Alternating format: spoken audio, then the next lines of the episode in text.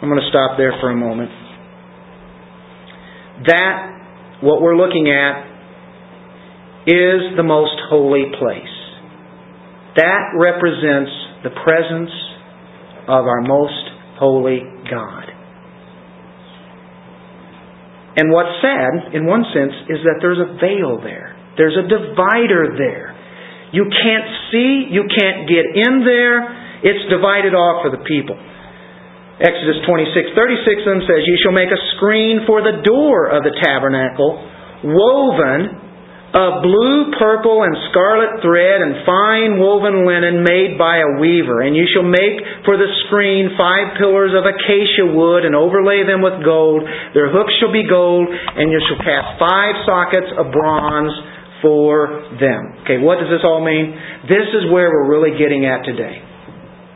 This is all set this up now of where we're at. We have one entrance into this whole tabernacle in the east side, and it's at right at the courtyard. The other veil is what separates the Holy of Holies from the holy place, the tent of meeting. They both speak of holiness and separation. That should say something to the people. You can't come any further. This is it stop. Because of the separation, they can't see the inside view. They were denied the kind of access that we would love. How would you like to have that around you all the time, but yet knowing you can't go in there? Wouldn't it drive you crazy? Wouldn't you like to just go in and just take a peek? I'm sure everybody did. The only thing they know was the truth about it, though the priest could tell them what was there, and people helped make these things, these curtains, so they knew what was there. But none of them could see it with their eyes as it was being put up. The whole point is that there is separation, that there is distance that God had at that time. There's a need for a mediator between God and sinful people. So what's he going to use? Priests. The mediator has to go in there for them. God made himself known, but he says, uh, I'm not going to be so accessible. You can just walk right on in here. That's not what we're going to do. God's people were kept from his presence by the most holy place. And you say, wait a minute. This doesn't make sense. You just said that God wants us to fellowship with Him, to really be in His presence. Yeah. Because in Exodus 25, verse 8, which was where we were looking at last week, and He says, And let them make me a sanctuary. Why? That I may dwell among them. That's His whole deal. Make a sanctuary. Did they make a sanctuary? Yeah, they built that. Right? This is the goal that God has. He wants to be among His people so that they would worship Him. Man had been given, originally, way back in Genesis, charge under God's authority over all the earth. The animals, everything in it. He was in charge. God gave him authority. That's a pretty big deal, isn't it? Matter of fact, man walked with God. Adam and Eve walked with God. What does walk with God mean? They had fellowship together. Every day they would have this meeting together and they would talk.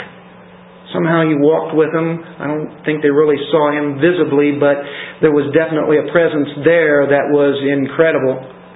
The fellowship must have been just unbelievable with God. Walked every day. But there was a problem. That's when the sin happened. The problem wasn't with God. He's not the problem. It's with mankind. And all of mankind inherits that. Inherits that sin. There had been grand treason committed by man against his Creator. Can you imagine that? That's what we did. We committed treason against God. We were enemies of Him. We turned on Him. You say, well, Adam and Eve did that. Yeah, but we are in Adam. Somehow, some way, he represented us. We would have done the same thing because we still do it today. Even with Christ, we sin. Okay, now, who separated from whom? Did God separate from man? No, we know that. Go back to Genesis. Let's go back to that great story in of, of creation, what he did with Adam and Eve, and then all of a sudden we see that there was one thing that they did that changed the history of mankind. God says in verse 1, now the serpent was more cunning than any beast of the field which the Lord God had made. And he said to the woman, Has God indeed said, You shall not eat of every tree of the garden? Did God really say that? Did he really mean that? The woman said to the serpent, We may eat the fruit of the trees of the garden, but the fruit of the tree which is in the midst of the garden, God has said, You shall not eat, nor shall you touch it, lest you die. Did they know about that? Yep. Then the serpent said to the woman, You will not surely die. God said that they would. But somebody else says, no. Isn't that the way it works in the world today? Here's what the truth says, but here's what somebody says over here. They tell you things that are not based upon truth. And that's where we get into trouble. We listen to them. Then the serpent said to the woman, You will not surely die, for God knows, and in the day you eat of it, your eyes will be open, and you'll be like God knowing good and evil. So when the woman saw that the tree was good for food, she saw it, that it was pleasant to the eyes, and a tree desirable to make one wise, she took of its fruit and ate. Temptation doesn't come in an ugly package, does it? It kind of looks good on the outside, and what's on the inside? Rotten. But you'll notice when you look at Christ, He may not look good on the outside from your human eyes, but on the inside, He is beautiful. She also um, gave to her husband with her, and he ate, and the eyes of both of them were open. They knew that they were naked, and they sewed fig leaves together and made themselves coverings. Now they make coverings. Sounds familiar, doesn't it? They put a covering over their bodies, and here we go. Here's where we're aiming at. They heard the sound of the Lord God walking in the garden in the cool of the day. What does that mean? Time. It's our appointment with God. This is our time that we always get together. This is an important time, right? They look forward to this every day. This was the highlight. This was it. The summum bonum of life. To be in communion with God, the best, closest fellowship you could possibly have at that time. And what do they do at this time after sin has happened? Do they go and run towards God? Adam and his wife hid themselves from the presence of the Lord God. Among the trees of the garden, like they're going to hide from God. They're going to go out and hide behind a tree. go out there in the uh, out in the jungle. Uh, it's interesting. Lord God called Adam and said, "Where are you?" It's like God doesn't know. Of course, He knows. He gets Adam's attention. He's said, I heard your voice in the garden and I was afraid because I was naked and I hid myself. I was afraid. Why were you afraid? Because he knew he sinned. He knew he went against what God said. And he said, Who told you that you were naked? Have you eaten from the tree of which I commanded you that you should not eat? God knew that. He wanted him to confess it. The man said, The woman. Whom you gave. Whom you, who's he blaming? Well, he's blaming the woman, but who's he really blaming? God, whom you gave to be with me. She gave me the tree and I ate.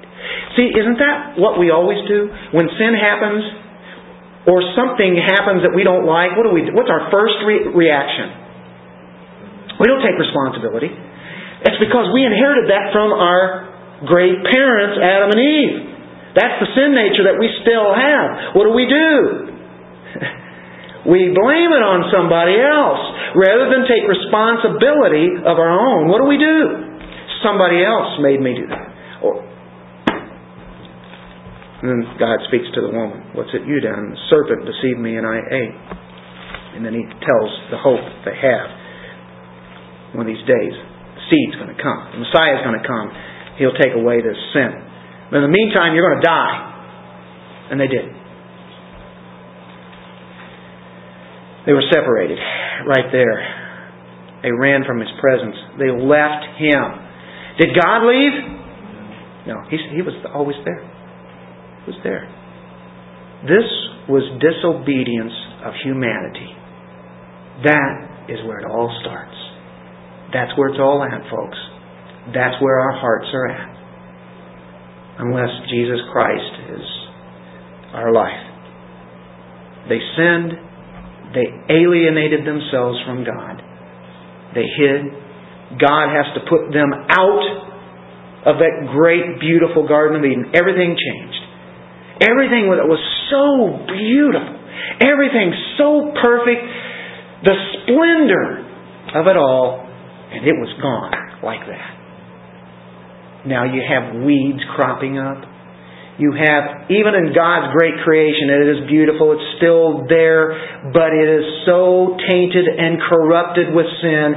Everywhere you turn, it reminds you of sin even in the seasons. You go through winter time and you can't wait until spring happens. I've got a feeling every one of you here can't wait until 65, 70 degrees come, even 40 degrees and sunshine. but that we look forward to spring and summer, don't we? Maybe not so much summer until you get in July and August. And you love fall, but what does the fall remind you of? It's dying. Winter's coming on. You can think you have animals, animals die. You have plants, they die in three days. I mean, it's just constant, constant. Your relatives, uh, yourself, you, you, you die. What do you do with all? Everything is dying. What do you do? Well, that goes back to Adam and Eve. That's where it all started. I mean, there was a wide gulf between God and mankind. There was a rift in this relationship. And God didn't say, okay, that's it. You're out of here. No more mankind. I'm recreating. I'll make some aliens. well, we are aliens, aren't we? Recreations right now. Anyway, they were shut off out of paradise. No longer could they get back in. How would you like to be in the sense that they were, and all of a sudden you're outside. You can't get back in. It's impossible. It cannot happen. They're separated from God. Death is the consequence. And they died hundreds of years later. Spiritually, they already were dead. They were separated. They didn't have what they had before. It was like, can't you give us a second chance? God is showing how serious it is to disobey even to disobey our parents is a sin, and that's held against you by God. Because He says, children, honor your parents. How about when you, any of those other ones that are dealing with the Ten Commandments? Whether it be uh, dealing with the mouth on language or wanting, all of those things, you know, we break. We break. The way is almost opened here in Exodus 26. Almost open. There's a much better way to approach God now. They, they, they have this tabernacle out here through the priesthood. Now they can go in there. The priest will take my sacrifice that I brought up to the altar and they'll take it into the holy place. And on the Day of Atonement, the high priest will go in there for me and the whole country. And my sins will be taken away until you sin next. That's why there was a continual sacrifice. Are you catching this? There had to be a sacrifice all day long, all night long. The sacrifice just kept on going. Jesus comes and he says, This is it. I am it. You don't need the priest anymore. You don't need the tabernacle anymore. I am who you need. I take away your sins. They were just representing me. I'm the one. Did you know that all believers have a priesthood. We now have access to God without any help from anybody else. It's great to have help, but we go straight to God now. We go straight to the Father having that access. The access is granted. But the innocent had to die in our place. Remember the animals? Innocent animals. Just pop them up there. They're perfect animals without spot. Boom, they die. Blood is shed, and it's taken care of. Your sins are taken care of. Not for eternity, but it represented that. Look in Hebrews chapter 9, verse 11. What did Jesus say? I am the way, the truth, and the life. No man comes to the Father. Nobody goes to the most holy place but except through me.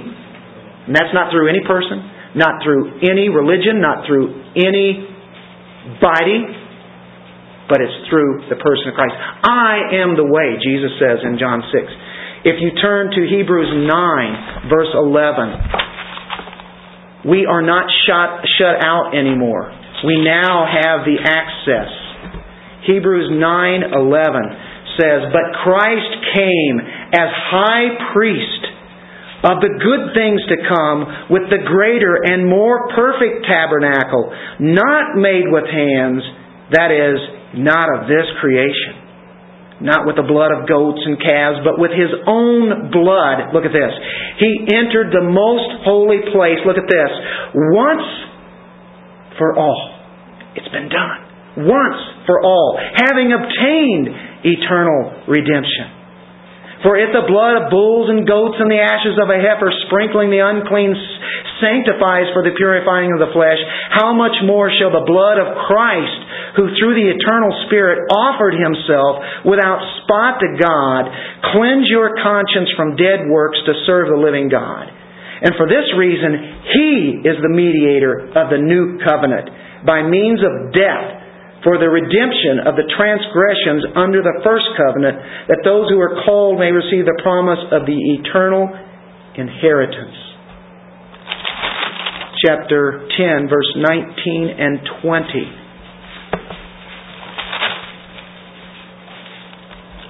Therefore, brethren, having boldness to enter the holiest by the blood of Jesus, by a new and living way which He consecrated for us through the veil, that is His flesh. Remember the curtain right here? That was torn. Top to bottom, when He died, and when that happened, He said, Access, you come right on in. It's no longer stop. Come in. The veil was his flesh. It says it right here. It's a new and living way.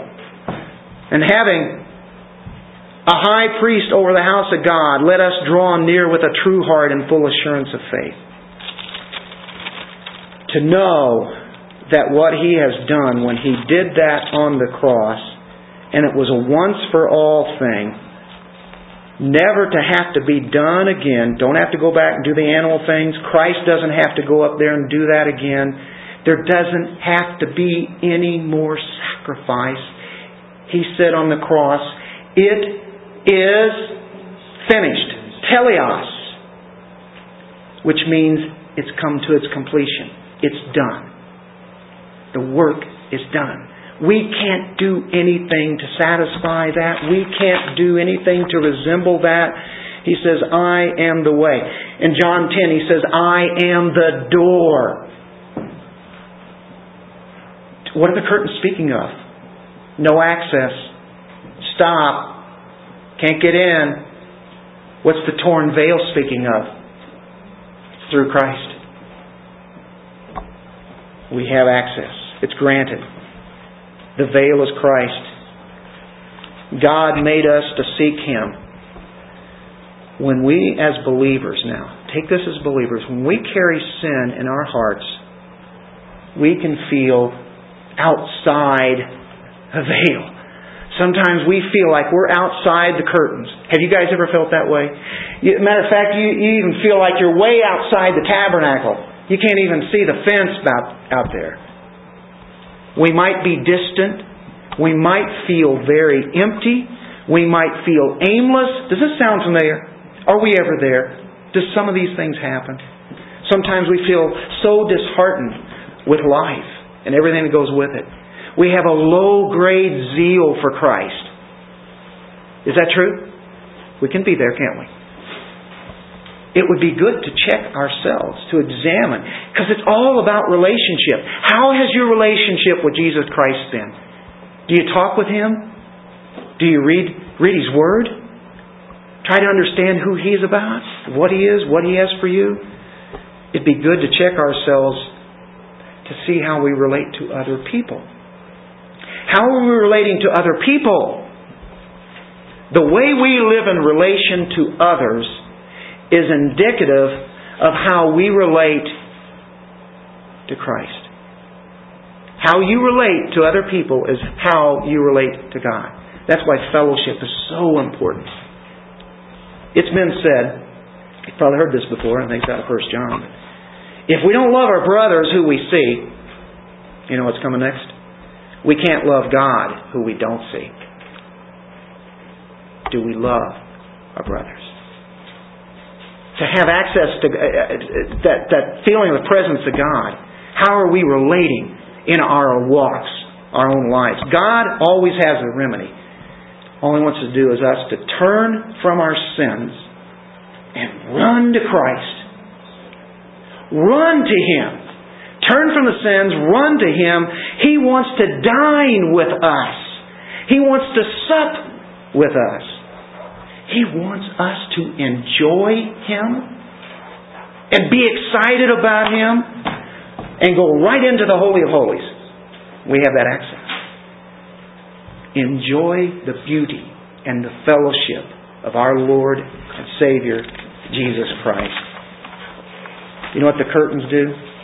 They foreshadow for us Jesus being our sanctuary, our sacrifice, and our great high priest. Let's pray.